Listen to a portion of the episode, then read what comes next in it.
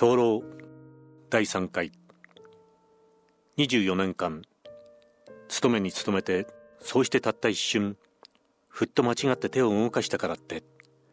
それだけのことで24年間いえ私の一生をめちゃめちゃにするのはいけないことです。間違っています。私には不思議でなりません。一生のうちたった一度思わず右手が一尺動いたからって。それが手癖の悪い証拠になるのでしょうか？あんまりです。あんまりです。たった一度ほんの23分の事件じゃないか。私はまだ若いのです。これからの命です。私は今までと同じように辛い貧乏暮らしを辛抱して生きてゆくのです。それだけのことなんだ。私は何にも変わっていやしない。昨日のままの咲子です。買いすぎ一つで大丸さんにどんな迷惑がかかるのか。人を騙して1000円2000円絞り取ってもいえ一身代潰してやってそれでみんなに褒められている人さえあるじゃございませんか。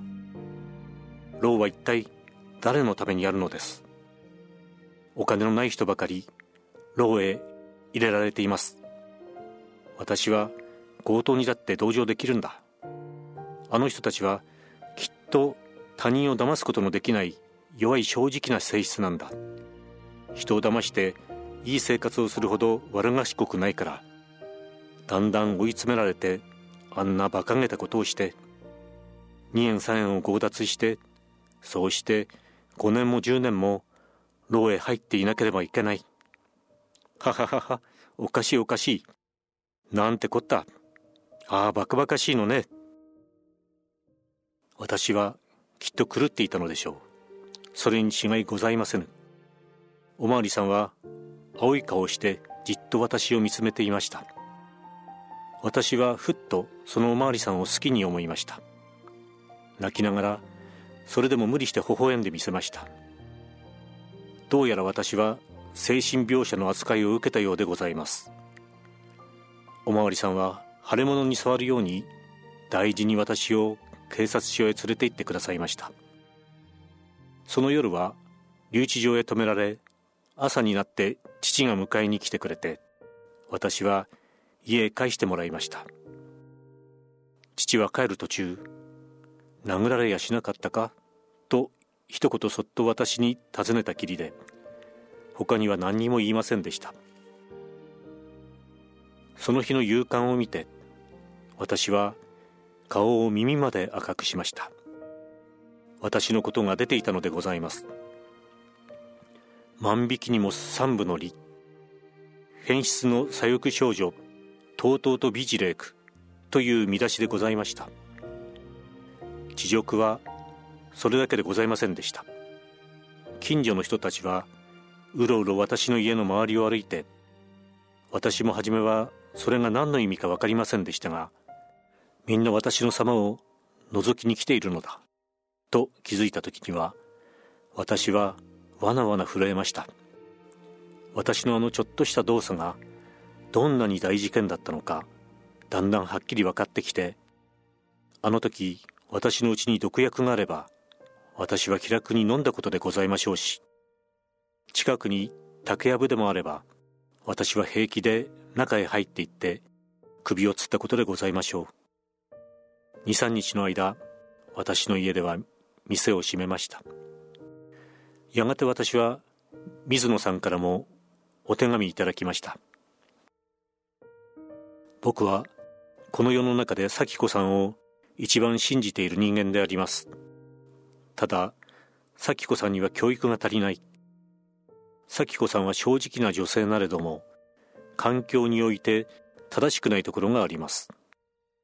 僕はそこの箇所を直してやろうと努力してきたのであるがやはり絶対のものがあります。人間は学問がなければいけません。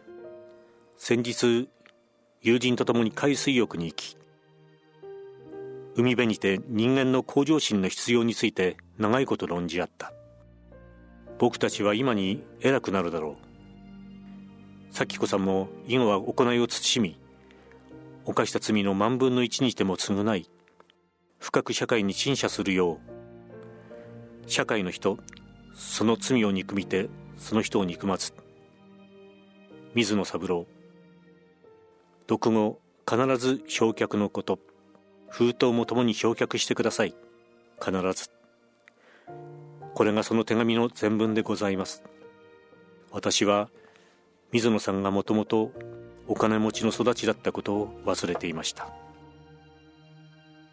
針のむしろの一日一日が過ぎてもうこんなに涼しくなってまいりました。今夜は父がどうもこんなに伝統が暗くては気がめいっていけないと申して六畳間の電球を50色の明るい電球と取り替えました。そして親子3人明るい電灯の下で夕食をいただきました。母は「ああ眩しい眩しい」と言っては箸もつてを額にかざして大変ウキウキはしゃいで私も父にお酌をしてあげました。私たちの幸せは所詮こんなお部屋の電球を変えることくらいのものなのだとこっそり自分に言い聞かせてみましたがそんなわびしい気も起こらずかえってこのつつましい伝統を灯した私たち一家が随分きれいな走馬灯のような気がしてきて。ああ覗くなら覗け。私たち親子は美しいのだ。と庭に鳴く虫にまでも知らせてあげたい。静かな喜びが胸に込み上げてきたのでございます。